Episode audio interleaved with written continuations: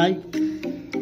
I'm Telugu stories and poets from Gangadhar dot Polika hello listeners thanks for seventy five thousand listeners to support my Telugu stories and poets from Gangadhar dot Polika channel ప్రియమైన నా తెలుగు శ్రోతలకు నేను చేసుకుని తెలిపే ధన్యవాదాలు.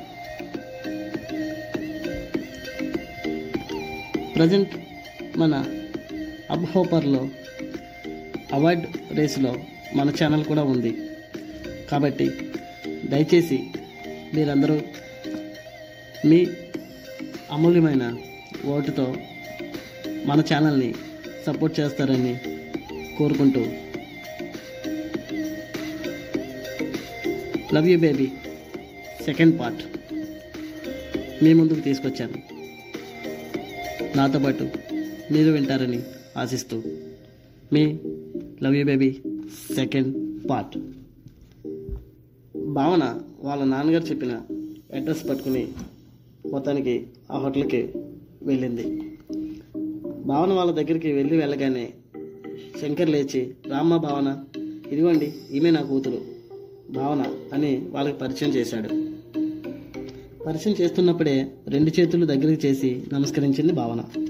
అక్కడ ఉన్న ముగ్గురికి ఒక్కొక్కరికి ముఖం వంక చూస్తూ నమస్కరిస్తున్న భావనకి అనుకోకుండా ఎదురుగా మూడో వ్యక్తికి నమస్కరిస్తూ ఒక్కసారిగా అవాక్కయింది ఇదేంటి అనుకుంటూ చూసేలోపే ఎదురుగా ఉన్నది ఎవరో కాదు రవి. అంటే రవి వాళ్ళ ఫ్యామిలీతో మా నాన్నన్న వాళ్ళని కలిశాడు. అసలు రవి అలా అక్కడ చూసేది ఇలా కలుసుకునేది తను అసలు ఊహించుకోలేదు. అందులోనూ నన్ను కలుస్తానని చెప్పి ఇక్కడ మా అమ్మ నాన్నల్ని కలుసుకున్నారు ఏంటి అనుకుంటూ రకరకాల ఆలోచనలో పడింది భావన. ఇంతలో రవి భావన వంక చూస్తూ హాయ్ సారీ భావన. పార్కులో అంతసేపు వేచి చూసేలా చేశాను. ఏమీ అనుకోవద్దు.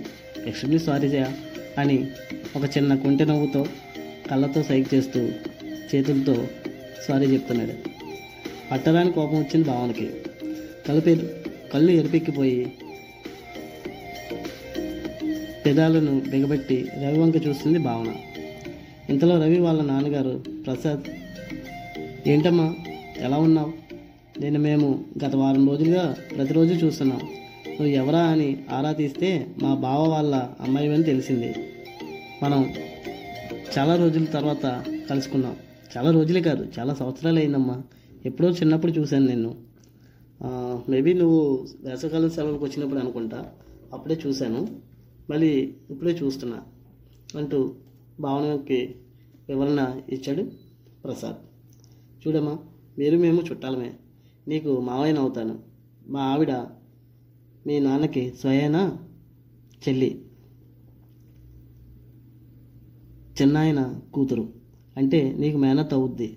ఆ విధంగా మనం బంధువులు అని అంటుండగా రవి వంక చూస్తూ మీరు ఈ విషయం అప్పుడే చెప్పొచ్చుగా అంది భావన ముంగమూతి పెట్టుకుంటూ. అది చెబుదాం అనుకున్నా కానీ మీరు ఆటోలో ఇచ్చిన షాక్కి నాకేం చెప్పాలో అర్థం కాలేదు. అందుకే ఇలా ప్లాన్ చేశా అన్నాడు రవి భుజాలు ఎగరేస్తూ. లోపల రవి పైన కోపం కాస్త ఏదో తెలియని అనుభూతి కలిగించింది భావనకి. నీకు సర్ప్రైజ్ ఇవ్వాలని మా వాడు ఏదో కాస్త నిన్ను ఇబ్బంది పెట్టాడు. ఏమీ అనుకోకు అన్నాడు ప్రసాద్. రవివంక అలానే చూస్తున్న భావనని చూసి ఏంటమ్మా మా వాడిని పెళ్ళికి ముందే కొరుకు తినేసేలా ఉన్నావు? అనగానే అయ్యో అదేం లేదండి అంది భావన. తల కిందకి దించుకుంటూ పర్వాలేదు పర్వాలేదమ్మా. మావయ్య గారు ఏమీ అనుకోరులే. చూడు అన్నయ్య మాకు మీ అమ్మాయి బాగా నచ్చింది. కానీ ఈ రోజుల్లో అమ్మాయిలకి స్వేచ్ఛ స్వతంత్రాలు ఉన్నాయి కాబట్టి ఒకసారి అమ్మాయిని కూడా మా రవి నచ్చితే పెళ్ళి గురించి మాట్లాడుకుందాం అంది రవి వాళ్ళ అమ్మ. ఏంటమ్మా అత్తమ్మ చెప్పిందిగా నీ ఉద్దేశం ఏంటో చెప్పు తల్లి అని భావన తల్లిదండ్రులు ఇద్దరూ అడిగారు. ఒక నిమిషం పాటు అలానే ఉండిపోయిన భావనని చూసి రవి ఏం చెబుతుందా అని చాలా కంగారు పడుతున్నాడు. గుండె వేగంగా కొట్టుకుంటుంది. ఏదో తెలియని ఆలోచన అవునంటుందో కాదంటుందో అని ఒకటే కంగారు పడుతున్నాడు. ఇంతలో భావన మళ్ళీ వాళ్ళ అమ్మ లక్ష్మి ఏంటమ్మా నీకు రవిభావం ఇష్టమేనా? లేకపోతే ఇంకెవరైనా ఇంక లేదంటే ఇంకెవరినైనా ప్రేమిస్తే చెప్పు మేము ఎవరు ఏమీ అనుకోం అని అన్నది రవి వాళ్ళ అమ్మ లక్ష్మి. ఆ మాటకి రవికి ఒకసారిగా ఉక్రెయిన్ మీద రష్యా బాంబు పడినంత అంతలా కంగు తిన్నాడు. అదేంటి అత్తయ్య అలా అడుగుతున్నారు అని కంగారుగా ఎక్కడ కాదంటుందో ఎవరినైనా ప్రేమించానని చెబుతుందో అని మనసులో మాట పైకి అనేసాడు రవి. రవి అలా అడిగేసరికి అక్కడ ఉన్నవారంతా రవిని చూసి ఒకటే నవ్వుకున్నారు. వాళ్ళు అలా నవ్వడం రవి మొహంలో కంగారు చూస్తున్న భావనని భావనకి రవిని మరికాస్త ఏడిపించాలని అనుకుంది.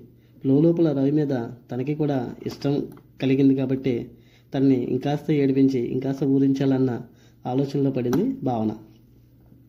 వెంటనే అమ్మా అది మరి అది మరి అంటూ నానుస్తూ చున్నీని రెండు చేతి వేళ్ళ మధ్యలో పెట్టుకుని వేళ్ళకి మెలి తిప్పుకుంటూ నేను ఒక అబ్బాయిని ఇష్టపడ్డాను అమ్మా అని వాళ్ళ అమ్మ దగ్గరికి వెళ్ళి భుజం మీద చేయి వాల్చి నుంచుంది. అతను అంటే నాకు చాలా ఇష్టం అమ్మా అని చెప్తుండేసరికి రవికి ఒక్కసారిగా ఏం మాట్లాడాలో అర్థం కాక భూకంపం వచ్చి సగం వరకు భూమిలో కూరుకుపోయినంత పని అయింది. వెంటనే భావన వాళ్ళ నాన్న అతను చూ చూసిన వెంటనే ఇష్టపడ్డాను అంటున్నావు. అతను ప్రవర్తన చూసి కానీ అతను ఎలాంటి వాడో ఏంటో అవన్నీ మాకు తెలియదు కదమ్మా. మీరు మేము ఎలా కాబట్టి నువ్వు పిలవగలిగితే ఇప్పుడే అతను పిలుస్తావా? అని చెప్పి అంది. అన్నాడు. అయితే వెంటనే భావన లేదు నాన్న నేను ఆల్రెడీ మీరు ఏదో ఇలాంటి సర్ప్రైజ్ చేస్తారని చెప్పి నేను నాతో పాటు తీసుకుని వచ్చాను. అతను కూడా ఇక్కడే ఉన్నాడు అని చెప్పింది. ఎక్కడ ఉన్నాడా? అని చెప్పి మొత్తం హోటల్ అంతా భావన ప్రేమికుడి గురించి ఓ ఆలోచిస్తున్నాడు